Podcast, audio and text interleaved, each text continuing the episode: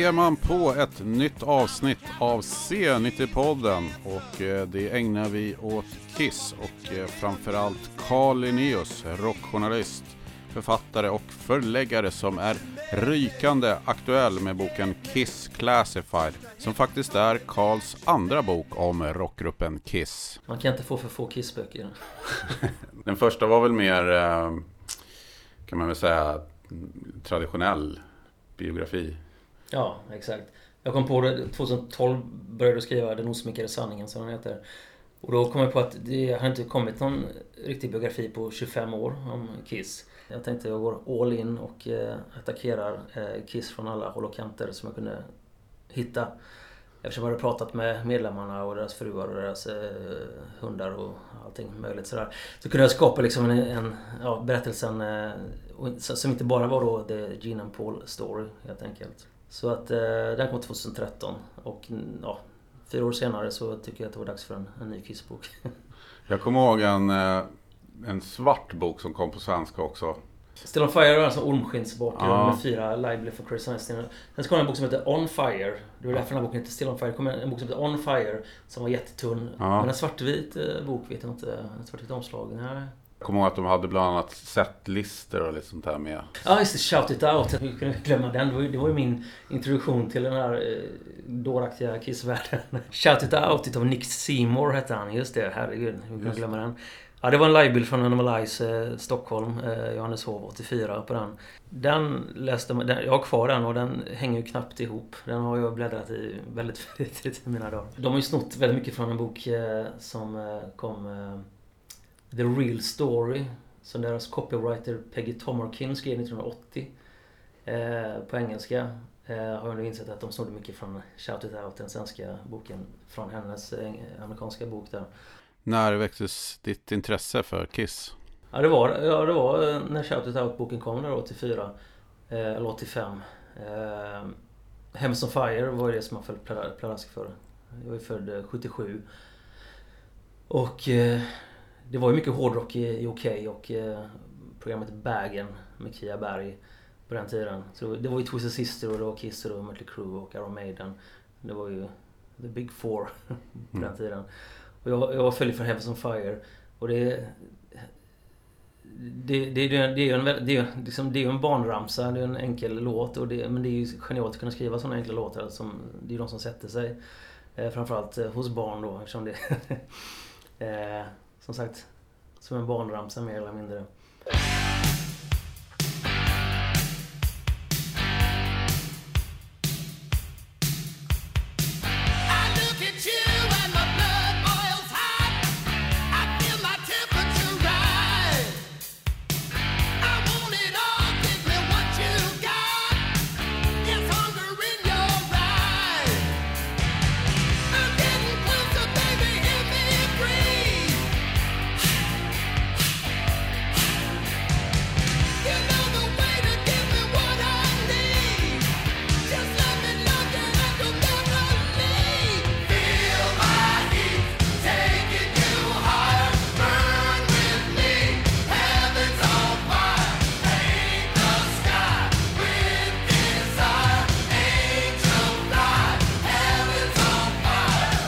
Heavens on Fire stod jag och spelade luftgitarr till hos grannen och hoppade upp och ner i hans säng där. Den och I wanna rock. Men eh, för, eh, utan någon anledning så var det Kiss jag fastnade för. Och det här var nog innan jag liksom riktigt hade koll på det, sminket och sådär. Och sedan så kommer jag ihåg att jag såg videon till I Love It Loud på något annat så här eh, hårdrocksprogram som SVT sände. Eh, och köpte Creature of the Night. Eh, fantastisk platta.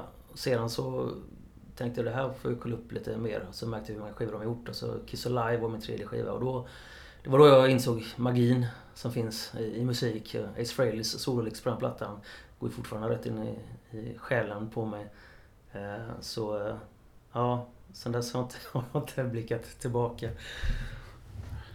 Själv eh, eh, har jag haft svårt att liksom ha samma intresse eh, och fascination Eh, för Kiss efter den perioden. Eh, däremot så känns det som att man kan läsa mycket som helst om 70-talet och sånt där. Men, men jag, jag har svårare att intressera mig märka liksom, för tiden efter kanske lick it up. Trots att, trots att jag själv knappt hade upptäckt dem då. Hur är det för dig? Eh, nej, mitt intresse börjar väl eh, klinga av eh, i och med återföreningen faktiskt. När alla andra började eh, bli förälskade i Kiss. Eh, helt plötsligt var alla Kiss-fans 1996 där, 96, 97. Eh, och då var jag 19, 20 och eh, då började jag väl upptäcka att det fanns annat i livet än att samla på VHS-kassetter med Kiss. Liksom. Det fanns eh, alkohol och det fanns, eh, det fanns tjejer och sådär. Liksom. Och allt annat. Ett nytt liv som, som uppenbarade sig. Eh, så på något sätt så började min fanatism klinga av eh, för 20 år sedan då. Men eh, man kan liksom inte, det går inte, alltså det som sätter sig det, hos en i barnsben, det kan man ju aldrig bli kvitt. Så är det ju bara. Eh, men till skillnad då eh, från dig så eh, jag är ju väldigt fascinerad av den osminkade eh, perioden. Eh, för att det var ju, det var ju min era då. Och första gången jag såg bandet var ju på Crazy Nights-turnén 88 i Göteborg. Eh, och sen, det, det som är roligt då med den perioden är ju att det, det är som säger, folk vill ju veta mest om 70-talet och sådär. Och jag är också helt försenad av 70-talet. Men eh, det är ju inte så jättemycket dokumenterat om eh, 80-talet. Eh, framförallt inte i USA. Sverige var ju Kiss stora då. Eh, tack vare Okej okay och eh, jobbet som Polygram gjorde. Eh, men utomlands så var de inte alls lika stora som här. Så det som är kul med Kiss Classified, eh, boken som eh, släpptes eh, nyligen här. Eh, just att kunna gå på djupet med, med 80-talet och 90-talet, eh, den, den osminkade perioden. Eh, och hitta bilder och eh, Johan Kihlbergs story då. Det är Johan Kihlbergs story jag har skrivit. Han, var, han, han började som en stalkerboy 1980. Och sedan så började han jobba på Polygram och sedan så blev han ordförande i Kiss Army Sweden och började ge ut deras medlemstidning. Eh, så, och och, han var med i studion när de spelade in Hot in the Shade 89. Och eh, han och Mats Vassfjord som har tagit bilderna, de var, de var över i USA 1987. Vilket var rätt ovanligt på den tiden att svenskar åkte liksom sin konserter i USA då. Eh, nu 30 år senare så är det ja, inte alls lika ovanligt. Men på den tiden det var så skönt liksom att få de här storyna från, från Johan och Mats när de gick upp på programskontoret i New York och sa att Hallå, vi är från Sverige. Eh, vi skulle vilja ha lite backstagepass till turnén sådär, helt så kaxigt. Eh, utan att ha någon... De kom inte från en tidning eller så. Men de, tyckte, de på program tyckte åh herregud, hon är ända från Sverige. Självklart, här har ni fotopass och här, här har ni adressen till hotellet de bor på, på nästa gig i, i Rhode Island. Eh, om ni vill, eh, om ni vill säga hej till, till medlemmarna. Så här. Idag är man ju glad om man kan få 10 minuter med Paul Stanley liksom, eh, på telefon. Eh, men på den tiden, då, då gick de direkt in på hotellet efter konserten och så, så satt Paul där i baren och höll på att ragga upp någon tjej. Och så gick de fram till honom. Kan vi göra en intervju? Ja visst, sa Paul. Och de var inte från en tidning. Men ja, visst, de gjorde en intervju ändå. Och de hade ju bara typ tre frågor och så tog intervjun slut på fem minuter så sa de Men hmm, kan vi fortsätta intervjun i Philadelphia om eh, några dagar? Nej, då kommer hela världspressen dit så att eh, vi måste göra det nu. Okej, men kan du ge oss eh, några minuter och komma på fler frågor? ja, visst, sa Paul. Så de gick och satte sig i baren där, de var 20 bast på den tiden och eh, försökte liksom komma på fler frågor att ställa, ställa Paul. Och sen så gick de tillbaka och så fortsatte de intervjun så, där, så att det var en helt annan avslappnad stil på den, till den tiden. Vilket är så fascinerande när man tänker efter, när man tänker på det idag. Jag, jag såg att han Johan själv liksom benämner sig som eh, en stalker. Mm. Det måste ju, han har ändå den insikten på något sätt att, att han var, att ja, det var så, att det gått så långt. Ja, att han var sjuk i huvudet. Lite grann. Nej men precis. Eh, och det, ja, det är intressant det där med hela den här fanatismen, hela den fankulturen. Just att han tyckte att det var så jobbigt när Kiss var i Sverige. Att eh, han, var, han var rädd att missa någon sekund av eh, en glimt av se medlemmarna och sådär. Så han hade liksom så stress i hjärtat hela tiden. Han tyckte liksom det var skönt när de flög härifrån för då kunde han andas ut till slut. Så eh, nej, men han var riktigt stalker. Han följde efter deras limousiner i sin bil och eh, försökte liksom tjata in sig när de gjorde playback-framträdande på Glädjehuset som hette tv-programmet 1984 där. Och hela tiden liksom följde de vart de än gick och, och sådär. Uh, ja, det är en... Ja, det finns gott om kissdårar där ute, mig själv inkluderad. Eh, men jag är också, mitt, mitt fanintresse har också klingat av lite grann med åren sådär. Nu eh, Så hade jag... Ja, för 30 år sedan om jag hade liksom kunnat veta då att jag själv skulle kunna sitta ner med Gino och Paul och få göra långa intervjuer som jag har fått göra så hade jag ju smält av sådär. Nu har man ju blivit lite blasé på gott och ont sådär. Eh, men det är fortfarande såklart häftigt att kunna sitta ner och, och pumpa dem på information som man alltid har velat veta. Jag tror första, första Kiss-relaterade intervjun jag gjorde var nog på telefon när eh, Sonic Boom kom. 2008, 2009 eller vad det var. Eh, och då var det lite, så här lite häftigt. Man visste att Gene Simmons skulle ringa hem till en. Eh, men det är snart tio år sedan och jag har intervjuat dem och träffat dem många gånger sedan dess såklart. Men det är klart att det är alltid häftigt. Så jag har ju deras, jag har tatuerat in deras ansikten på min kropp så, där, så att eh, jag skulle ljuga om jag sa att det inte var häftigt att få träffa dem. Ja, du skriver ju för eh, Sweden Rock Magazine annars så du gör ju väldigt stora intervjuer där. Jag började, alltså, jag började väl den här banan hyfsat sent i livet. Eh, jag, var 28, jag var 28 år när jag insåg att jag inte skulle bli någon rockstjärna. Så att, eh, som alla misslyckade musiker så fick jag börja skriva musik istället. Eh, så det var det jag tänkte när jag var 28. Jag gick någon, någon kort KY-utbildning som det hette på den tiden. Och sålde in mitt exjobb till Faktum, hemlösas tidning i Göteborg.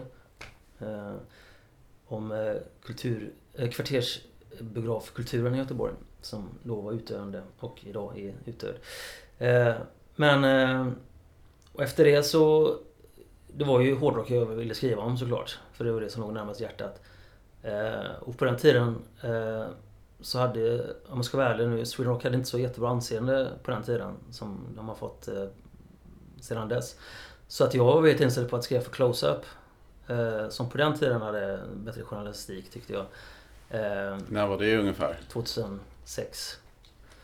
Eh, så att jag hade skrivit för en lokaltidning, Partille tidning och försökte liksom skicka det till eh, deras chefredaktör Robban då och få honom att nappa. Men han tyckte det var, så, det var för svårt då att, eh, att eh, ta till sig det tyckte han någonting som inte handlar om hårdrock specifikt. Att jag åkte hem till min kompis Anders Ivers som är basist i Tiamat. Han spelar ju då Tranquility nu. Eh, och intervjua honom om eh, Tiamats dåvarande DVD-släpp som, som eh, de precis hade släppt då. Och ja, och skrev ihop en artikel om det. Och efter det så fick jag jobbet på Close-Up. Men det var mest recensioner jag fick göra. Jag fick liksom, de hade ju sina skribenter. Så tänkte jag, ja, men jag söker till Sweden Rock också. För jag tänkte att som frilansare kan man få lov att skriva för hur många tidningar man vill. Men sen så fattar jag att det inte är så det går till riktigt. Man måste välja.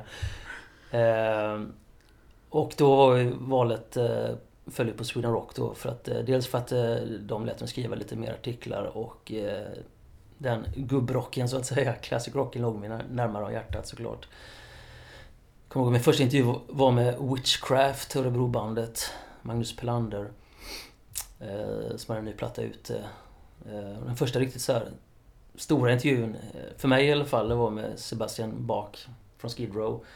Jag kommer ihåg att jag var så jävla nervös innan jag var tvungen att dricka några glas sake utav alla konstiga alkoholhaltiga drycker. Och eh, stod jag där med min trådlösa telefon och kollade på mig själv i spegeln och försökte ta in liksom, här står jag och pratar med Sebastian Bach. Sådär. Eh, men det är ju mer än tio år sedan nu. Sen har man blivit lite mer luttrad. Eh, både på gott och ont som sagt. Eh, men ja, på den vägen är det.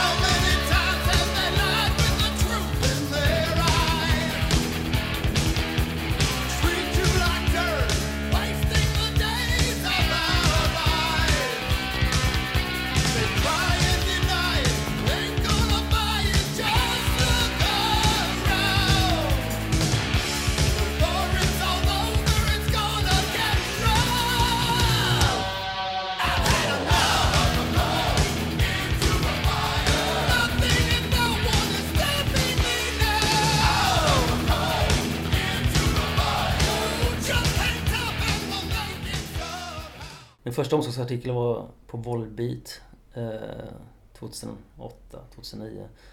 Eh, när de precis, eller innan de slog igenom stort eh, faktiskt. Eh, kommer jag ihåg. Sen så tror jag jag har gjort 35, kanske 40 omslagsartiklar sedan dess. Eh, nej, men jag är väl en av de här dårarna som är så dum i huvudet så de tror att de kan leva på det och skriva om hårdrock. Eh, så att eh, jag gör så gott jag kan. Eh, men det är väl därför jag då även har börjat liksom branch out lite grann och eh, då, nu har jag gett ut, nu, nu, ja, gett ut tre böcker nu. Och eh, nu var jag även förläggare då på Gain Records som har startat ett bokförlag också. Och den här Kiss Classified är ju vårt jungfruprojekt. Så att ja, man får ligga i om man ska kunna överleva som rockjournalist i Sverige. Absolut. Det finns ju en bra samling av det också om man vill läsa mer. Och med, jag sålde mig själv till hårdrocken. Mm. Som är väl lite om en liten best of Ja, precis. volym 1. Gravt influerad av Mick Walls eh, böcker. Han är ju en hjälte, en gammal Kerrang-skribent eh, från 80-talet. Han, han har gett ut eh, ett par böcker tror jag med sina gamla artiklar. Där han, precis som jag nu då gjorde med Jag sålde mig själv till hårdrocken, att man eh, göra en inledning, en introduktion lite mer så här bakom kulisserna. Berätta lite mer om intervjusituationen och eh, saker som händer runt om som, som eh, nöd, nödvändigtvis inte kommer med i själva artikeln. Sådär. För att det är många som frågar mig, men hur, hur var det att träffa den och den och hur, hur var han egentligen liksom? Och, eh, var du nervös? Och, och sådana frågor. Och, eh, så att det, jag märkte att det finns ett intresse att veta sånt också. Så att då kunde jag skriva sådana här intron till, till, eh, till de här kapitlen. Och så, så, jag skrev ju om vissa grejer och förbättrade. Eh, och, eh, så att det skulle bli ett... Eh, ja, även om man då läst eh, vissa av artiklarna tidigare så skulle man få något utbyte av det. Men det som jag, jag tyckte var coolast det var ju omslaget till den boken. Kan jag lugnt säga. Mm. Ken Kelly målade omslaget och han, han målade ju omslaget till Destroyer med Kiss och Love Gun. Och även eh, Rising till Rainbow. Alla de här eh, ikoniska skivomslagen. Just Destroyer var ju när jag köpte Destroyer eh, och man var grabb liksom och bara försvann bort i den här världen liksom och lyssnade på musiken. För att det är en sån perfekt symbios mellan, eh, mellan eh, illustrationen och musiken. Och så har jag intervjuat Ken till, för att vi har, vi har en sån här ett stående inslag, inte stående, men det var ett inslag i tidningen eh, som heter Historien bakom omslaget. Eh, där vi intervjuar just där konstnärer som har gjort eh, skivkonvolut. Och eh, så att jag kommer, då fick jag chansen att, eh, eller en ursäkt att prata med Ken första gången. 2010 var det, just det. Eh, om, om, om Love Gun-omslaget. Och sedan så gjorde jag även en liknande grej med eh, alla, alla Dios omslag Eh, som, som Dio har varit med på. Vi gjorde ett hyllningsnummer till Dio när han gick bort där. Och på prenumerantsidorna, för att det är åtta sidor extra till alla prenumeranter varje nummer, så eh, har jag intervjuat i stort sett alla omslagsmakare som har liksom gjort omslag till skivor som Dio har medverkat på. Så då fick jag återigen en chans att prata med Ken och han, han hittade någon gammal skiss till Rainbow Rising i någon gammal byrålåda någonstans som han skannade in och skickade till mig och lät oss använda. Eh, så att när vi skulle göra omslaget då till Solid till hårdrocken så eh, förlagets idé, eh, som, de som släppte den boken, var att ha en bild på mig i någon eh, så här barockkläder och någon pudrad peruk och anspela på mitt namn då, Carl Linnaeus. Ja. och eh, typ att det skulle peka på olika förgreningar inom hårdrocken och sådär, precis som Carl von Linné, som då heter Carl Linnaeus innan han blev adlad, lustigt nog. Eh, men jag tänkte, det här, det här låter lite lökigt. Jag har en bättre idé. Kan vi inte försöka få tag på någon liksom, hårdrocksillustratör? Eh, varför inte Ken Kelly? Så att jag mejlade honom och eh, vi kom överens om... Eh, vi hade en budget och så... Eh, vi, för den budgeten så ja, vi kan göra något enklare då. Så att vi kör en klassisk heavy metal-skalle med horn.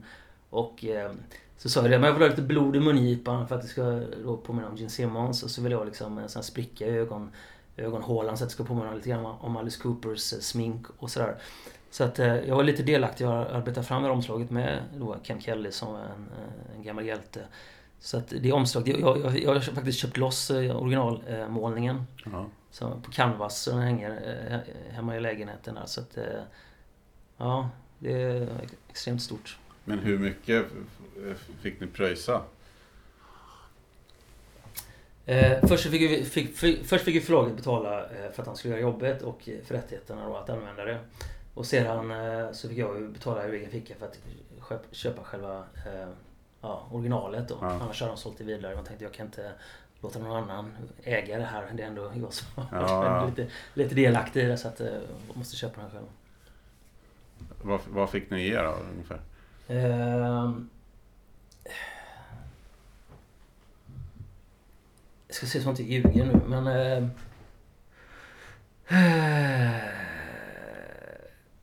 jag tror det rörde sig om cirka 10 000 kronor för jobbet och rättigheterna. Och sedan så pyntar jag 10 000 själv för att få originalet. Mm. Men det låter ju ändå överkomligt med tanke på... Ja, det... men det var just att det var lite enklare. Eh, för min första idé då var också lite lökig sådär framme. Jag vill ha att han skulle måla mig på en typ såhär Manowar, han Manowar omslag också. Att jag skulle stå på en klippkant med en eh, gitarr eller en laptop eller någonting och så skulle det komma blixtar och sådär. Och eh, så dramatisk himmel och eh, alltså en helkroppsbild på mig i så här trasiga jeans och skinnjacka och keps som jag brukade på mig. King of metal. Ja, precis. Ja, göra så här, lite, lite glimten i ögat. Så, så här efterhand så är jag glad att det inte blev det. Men det skulle, det, ett sånt jobb då skulle han ha 30 eller 35 000 för. Så så, sa han, nej det är för dyrt. Men vad har ni för budget? Vi har 10 000. Uh, uh, ja, ja, men då kommer något enklare förslag så över det.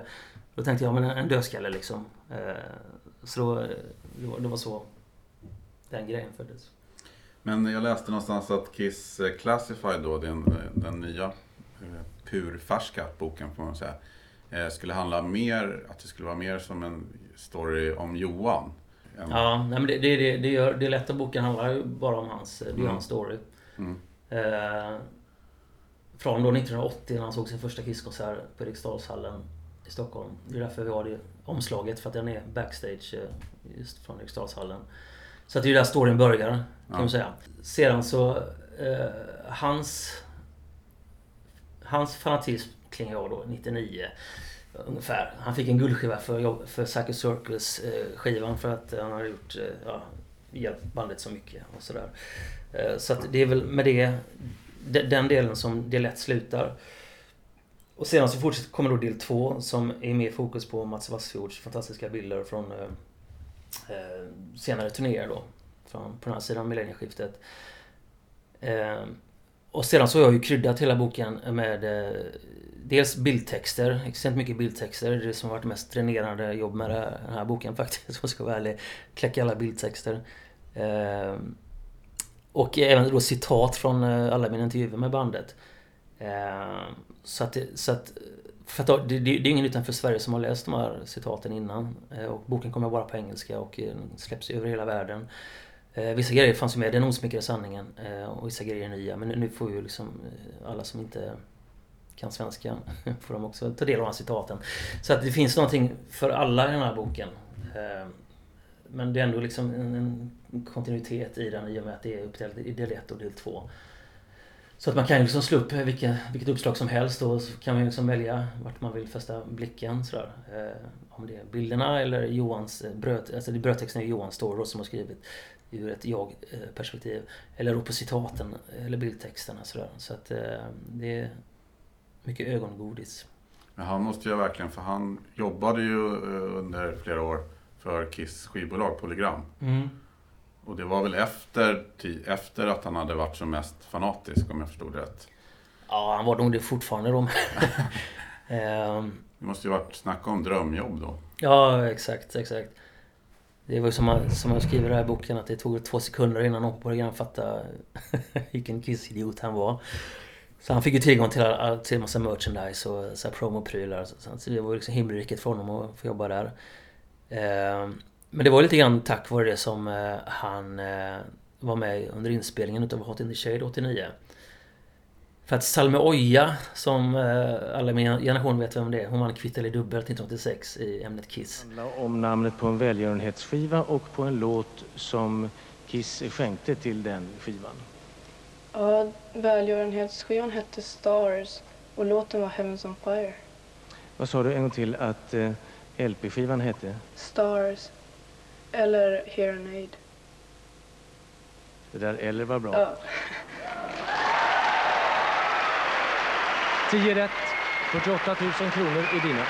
Hon, var, hon, till, hon kom till och med på omslaget till Okej. Okay. Så, så pass eh, stor grej var det på den tiden. Det säger ju en del om hur det var. Liksom. Ja, och hon jobbar också på Polygram. Och ja. eh, hon och Johan, eh, ja, de, de, blev ett par. De eh, var med i samma band. Och eh, Okej visste ju då att eh, eh Ja, de, Okej hade skickat iväg Salme för att intervjua bandet som en del av vinsten om vi kvitt eller dubbelt. Och sedan så när de skulle spela Hot in the Shade 89, ett par år senare, så ville de skicka dit henne igen. Och göra ett reportage. Men då tyckte Johan, eh, men vänta lite, jag är ju större Kiss-fan än vad hon är. Borde inte jag också få följa med? Så han, eh, han följde också med dit. Och det här reportaget, okej, okay, det, det, var ju mest ja, grymma bilder och eh, lite intervjuer från studion sådär. Men okej okay, var ju inte någon så här djuplodande, så här jättegrävande tidning. Eh, så att nu var det ju ascoolt att kunna skriva om det här, det här kapitlet just. Eh, pumpa igång på information. Men hur såg studion ut? Vad, vad gjorde de? Vad hade de på sig? Och, eh, vad hände liksom? Eh, hur var känslan? Och allt sånt. Och kunna beskriva det i det här kapitlet då. Eh, för att det är ju inte många svenskar eller många många överhuvudtaget som har varit med under en inspelning av en Kiss-skiva. Liksom. Så att eh, för min del så är det kapitlet, eh, det, det smäller högst.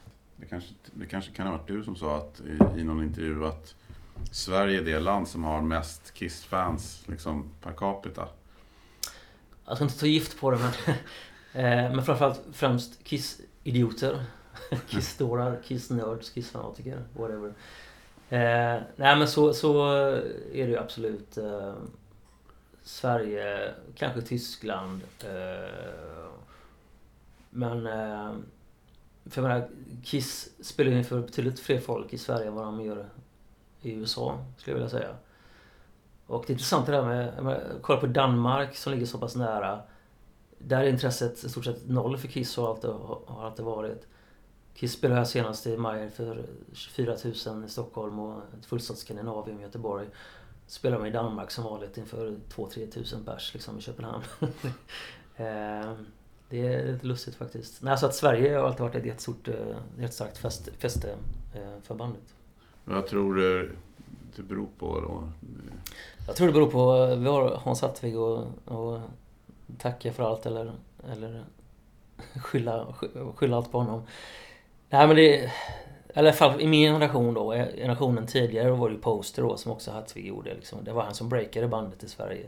Och det skriver jag om i intro till Kiss Classified också, liksom hur stor, stor påverkan Poster hade på Kiss karriär i Sverige. Och hur eh, stor påverkan Kiss hade på Poster liksom. Det gick hand i hand lite grann sådär. Och sedan då Okej, okay, min generation. Eh, och eh, senare på något sätt har den här kulturen levt kvar eh, hos svenskar. Eh, idag är det ju så att man, ja, det, det sätter sig på sina barn och sådär.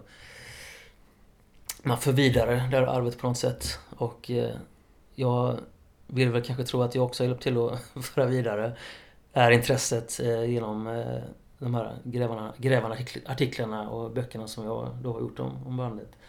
Sen så har ju liksom min barndomsvän Alex Bergdahl som har eh, liksom också grävt mycket i i bandet åker runt och föreläser och sådär. Eh, och så har vi Alexander Johansson som också är lika gammal som jag som har sitt, sitt ambulerande Kissmuseum som han åker runt med här i Sverige. Så att eh, ja, det är, Sverige och Kiss är rätt eh, unikt faktiskt. Och sen är det ju också, ja, Kiss har ju en intressant historia man tittar eh, tillbaka i tiden, eller det var väl under Poster-tiden med deras eh, deras första spelningar här i Sverige, bland annat eh, på Gröna Lund. Och om man tittar på klippen därifrån så är det ju otroligt vad som skrevs om bandet. Man tror inte det är sant. Alltså att, det var ju ändå DN, Aftonbladet, Expressen som skrev alltså, att de var nazister, att de var eh, hetsade, mm, ville få fram våldsyttringar eh, från publiken. Det var ju helt galet. Mm.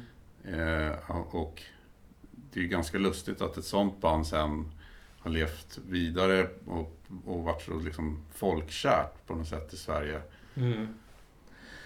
Jo, precis. Eh, Kiss var väl lite farligare förut, på gott och ont. Mm. Eh, min sådana nazistgrejer är ju roligt. Jag vet inte om det var Expressen eller om det var GT som på allvar skrev att eh, Kiss hade haft SS-armbindlar på scenen när de uppträdde. Eh, liksom bara kommer med sådana, sådana Ja. påhitt. Skrev liksom svart på vitt som fakta. Det är helt fantastiskt roligt faktiskt.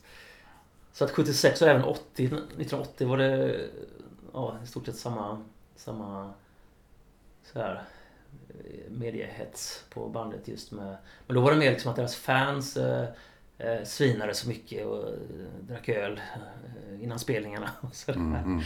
Eh, då var det mer den vinklingen på det hela. Men eh, absolut, 76 det är ju över 40 år sedan så... Eh, ja, det är mycket som har hänt sedan dess när det kommer till folkkärhet och, och allt sånt. Alltså det är ett helt annat band. Alltså Kiss är inte farliga. Kiss slutade, Kiss slutade nog vara farliga typ...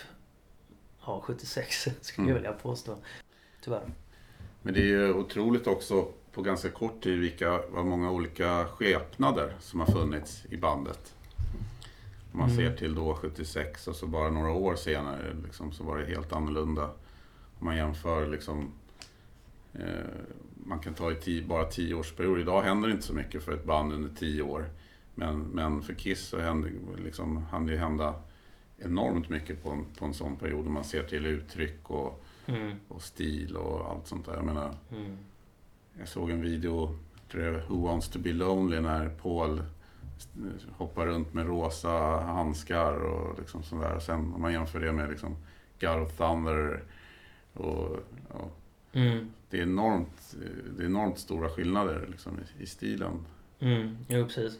Ja, men det var ju hela musikscenen som förändrades ju mer eh, snabbt förr i tiden än vad den gör idag. Idag liksom, alla de här classic rock-dinosaurierna, de kör ju liksom på sina gamla meriter. Och det här med tidsperspektiv är intressant för att eh, det är svårt, det är nog inte så många som tänker på det men Tommy Thayer är den som, gitarristen som har varit med i Kiss längst idag. Ja, ja. Liksom, och folk ser honom som en ny medlem fortfarande. Eh, men... Eh, nej men absolut. Men det var så roligt på den tiden också. Även på 80-talet då att med varje ny skiva så kom det ju Eh, eh, inte bara ny musik utan även en ny, ny look på bandet. Även under den osminkade perioden. Med Lickitup hade de ju sina ja, vanliga liksom heavy metal garb grejerna liksom på sig. Sen Anum Lies var då djurhudstemat och Asylum som du beskrev. Det, då, då är det verkligen så här glamrock-grejen då som kom tillbaks. Och då under 80-talet, Kiss var ju tvungna liksom att haka på de trenderna som rådde. De eh, var ju inte direkt fanbärare längre. Utan då gällde det bara för dem att överleva. Och de gjorde det ju bra också såklart. Men eh, nej, det, det var ju spännande även under 80-talet att, att det hela tiden var något nytt.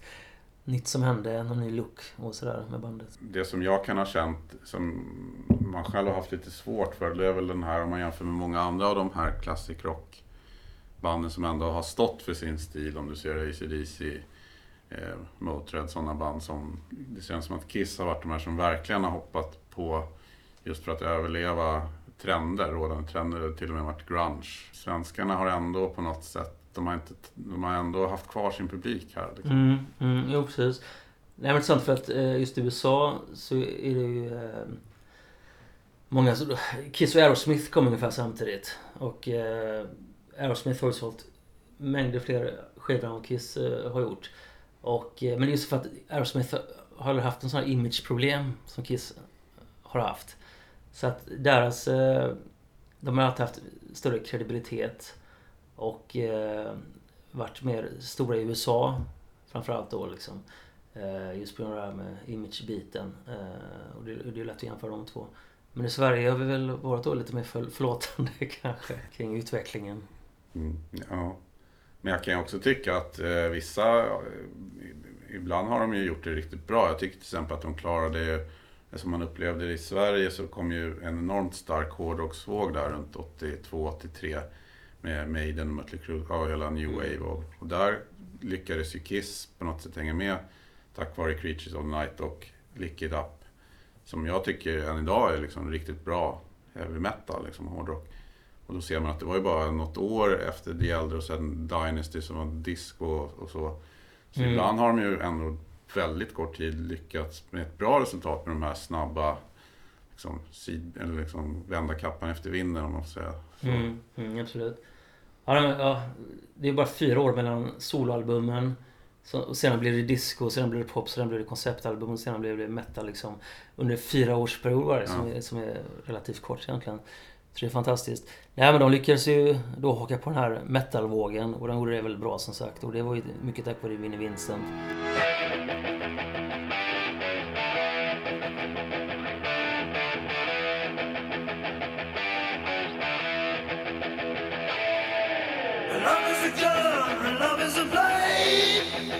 She's a killer, bitch is insane, she deals in pain. She's a killer.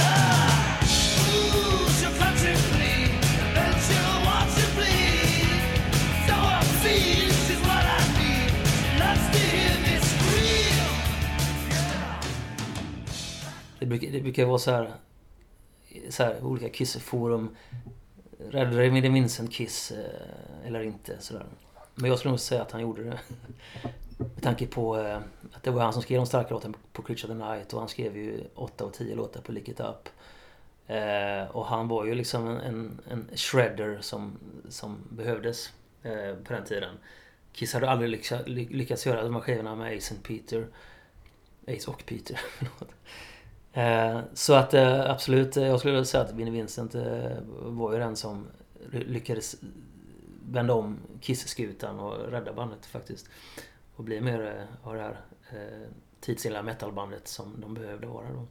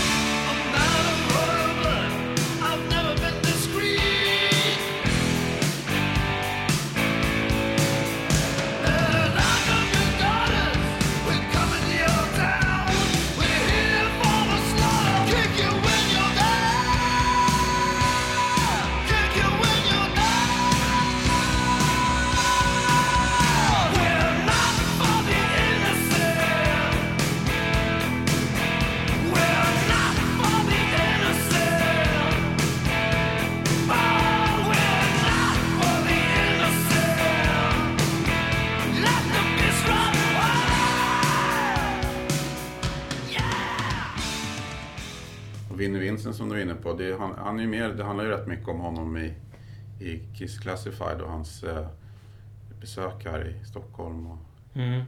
Ja men det var så roligt eftersom, eller det var ju så självklart att göra ett helt kapitel om det här eftersom Det var ju då Johan Kihlberg som boken handlar om som, som, som tog hit honom eh, för att komma hem till Stockholm. Eh, och eh, Vinne uppträdde i sminket och eh, och väldigt så här exklusivt allting. Jag, kommer- jag, jag, jag, var själv med på plats och fick träffa Winner backstage för att jag hade vunnit en teckningstävling i, eh, i Kiss Army Sweden. Som Johan höll i. Så att Johan ringde mig, kommer jag ihåg, eh, där våren 96 och gratulerade mig och sa att jag skulle få träffa Winner Vincent. 20 år senare så gör vi en bok tillsammans. Så kan det gå. Men... Eh, nej men så att... Eh, han, han satt ju... De, för Vinnie var ju här i 10 dagar i Stockholm. Eh, han kom hit långt innan första eh, konventet skedde. Och Johan var ju med varje dag liksom. De gick ut på restaurang och de gick och shoppade i någon galleria och eh, de åkte ut till Sätra eh, där Johans föräldrar eh, bodde då. Och mycket sådana här privata små gulliga anekdoter som jag kunde inte ta med, i som jag kunde ta med i boken då. Och, och Johan plåtar ju allt det här liksom när han går runt i snön där i Sätra och eh, så det, det är väldigt så här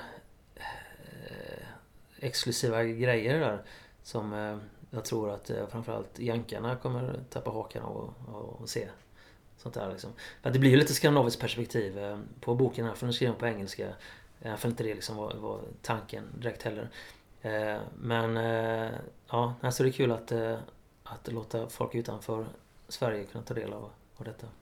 Du var inne på att du, Creatures, att du är en stark platta. Vilka andra perioder är liksom dina favorit?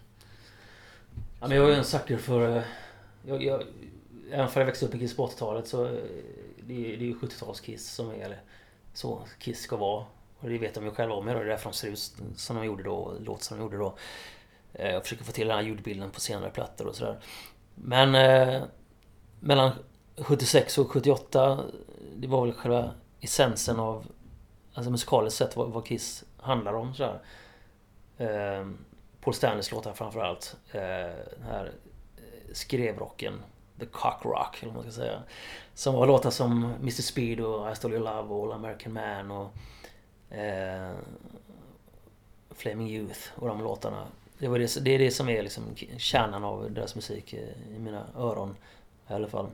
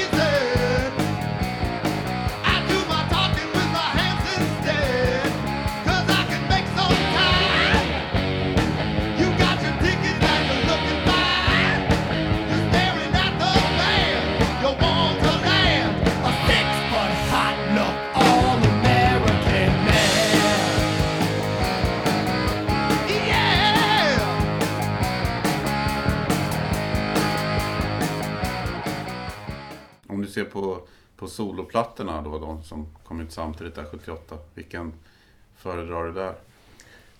Det är väl också sådär ständigt eh, Ja, ja visst det är klassiker. diskussionsföremål. Ja, jajamän. Eh, det, det, det har ju vänt faktiskt. Så att I många år, väldigt många år så var det Frehleys eh, platta jag höll högst. Jag har ju lika stor Frehley-fan som Kiss-fan eh, på 80-talet. Jag tyckte Frehley's Comet, eh, deras första platta var ju bättre än Crazy Night som kom samtidigt. Och Trouble Walking tyckte jag var bättre än Hot in the Shade och sådär. Eh, så jag är jättestort Ace-fan och plattan är ju såklart eh, grym. Men eh, när, nu när ens musikaliska palett har utvidgats så tycker jag att Paul Stanleys platta är ju tveklöst den starkaste. Ace platta, alltså Ace Frehley Också det, kanske också det därför jag gillar honom som barn. Det är ju att alltså, där, där, där har vi ju barnramsor så gott som några liksom. Tänk på liksom, refrängen i Rocket Ride.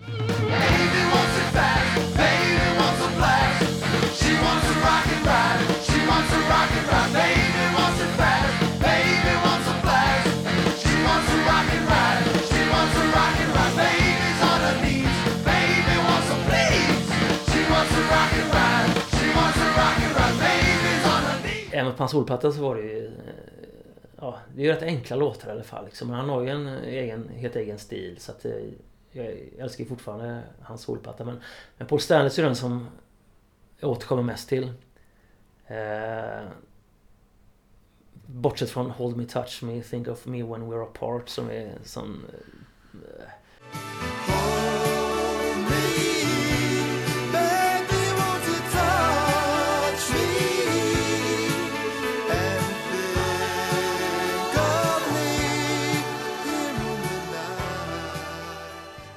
Usch.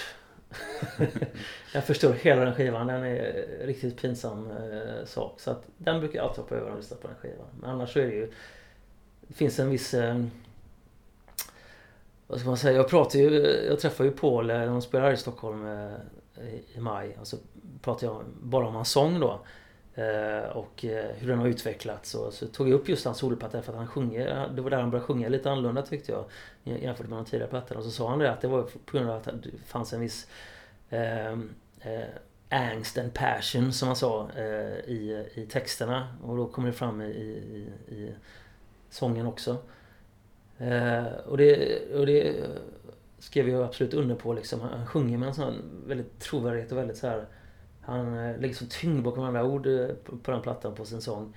Samtidigt som de här låtarna som uh, Take Me Away Together as One och uh, uh, Ain't Quite Right som är mycket mer melankoliska tycker jag liksom är fantastiska, gåshudsframkallande.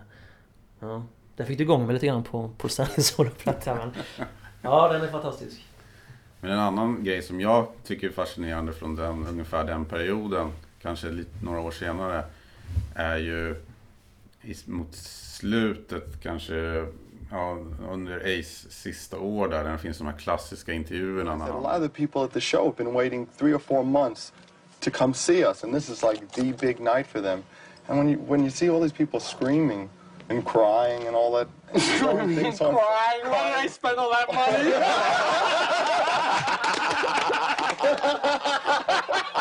I spent all this money. this is it. He goes up in the air. We're out of here. True confession time, right here. Huh? True, True confession time, right here. Exclusive on the Tom Snyder program.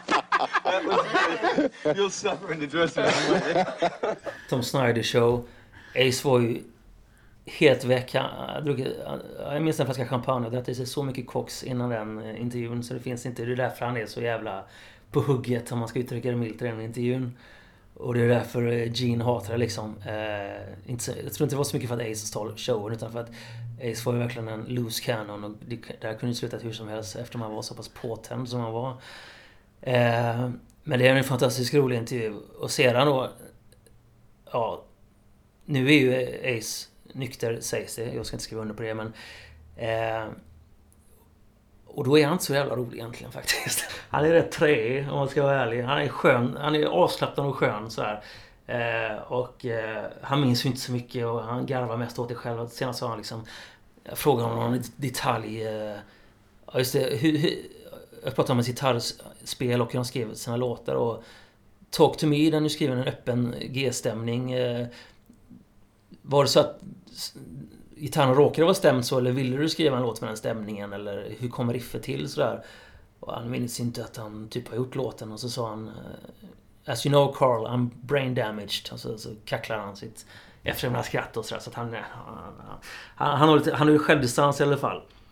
Men anledningen till att eh, alla minns honom som en sån jävla lustigkurre det var ju för att han alltid var påten på den tiden. Alla kan ju vara eh, lustigkurrar när de har dragit i sig koks och champagne liksom.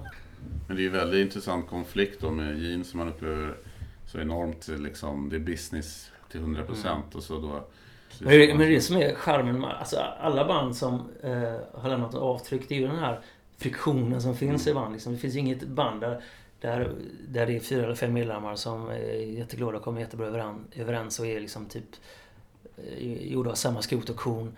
Grejen med Kiss är ju att det var så fyra väldigt extremt olika personligheter. Även Gene Paul är extremt olika liksom. Och det måste ju vara så för att kunna skapa, för att kunna tända den här gnistan liksom. Eh, som gör ett band intressant liksom. Det, det är fiktionen mellan musikerna och, och personligheterna som gör eh, att, att musiken blir har den där nerven sådär. Så att eh, det var ju skitviktigt att, att, att Ace var som han var och att Gene var som han var. För att eh, kunna göra något intressant liksom. Hade det varit fyra Ace Frehley Kiss eller fyra Gene Simmons Kiss så hade det varit skittråkigt. Vad tror du nu då? Nu var de här och spela eh, ganska nyligen men det känns väl som att det har blivit att det börjar bli sista svängarna. Ja, det, de har väl flaggat lite grann för det sådär. Gene har väl sagt att... Eh, jag tror han har sagt eh, max fem år till eller sånt där. Men redan under Farewell-turnén så sa han ju att eh, han var för gammal för att eh, gå runt i en så här tung rustning. Och det var ju... 17 år sedan. 17 år senare, han börjar pusha 70 och går fortfarande runt i den här tunga rustningen då. Som egentligen inte är så tung för att den är gjord av textilier och inte plåt sådär. Men, men eh, i vilket fall som helst. Eh, så tror jag, alltså det, det, ja. De börjar väl se slutet själva. Och om Paul får som han vill så kommer, de ju, kommer det bli ett, ett nytt Kiss med bara, eh, ja utan Gene och Paul. Eh, han tycker att det, såklart att det var den största, st största eh, grejen någonsin. Liksom få den här bekräftelsen att kunna lämna någonting till eftervärlden efter att han eh, har gått bort. Så liksom, ja, lämna ett sånt avtryck. Eh, ett band som alltid kommer finnas. Det är ju det är så de tänker. Det har alltid varit det här bekräftelsebehovet som har driv, drivit dem fram, framåt. Eh, och det hade varit den ultimata, det ultimata kvittot på att, eh, att de har lyckats då. Eh, och eftersom det är Paul som bestämmer i Kiss, det är ju inte Gene utan det är Paul, så lär det väl mycket väl bli så. Och jag frågade Tommy Thayer om han skulle vilja vara delaktig och han sa visst varför inte. Jag frågade Eric Singer och han sa absolut inte. Eh, för han, han kan inte tänka sig att Kiss utan Paul Stanley. För att som han sa, han har ju sett många bra Gene Simmons olika coverband. Han, han har aldrig sett en bra Paul Stanley i något coverband. Paul är en så pass unik scenpersonlighet. Eh, sen så får man väl ta hans röst för vad han är idag liksom. Men han är ja, så pass unik som, eh, som, eh, som, som frontman liksom. Så att... Jag tror också liksom han skulle sell himself short om han skulle göra såna här grejer liksom. För att... Ja, han är så pass unik och det borde han ju veta om. Så eh, jag, jag skulle inte vilja se någon fortsättning på Kiss i alla fall.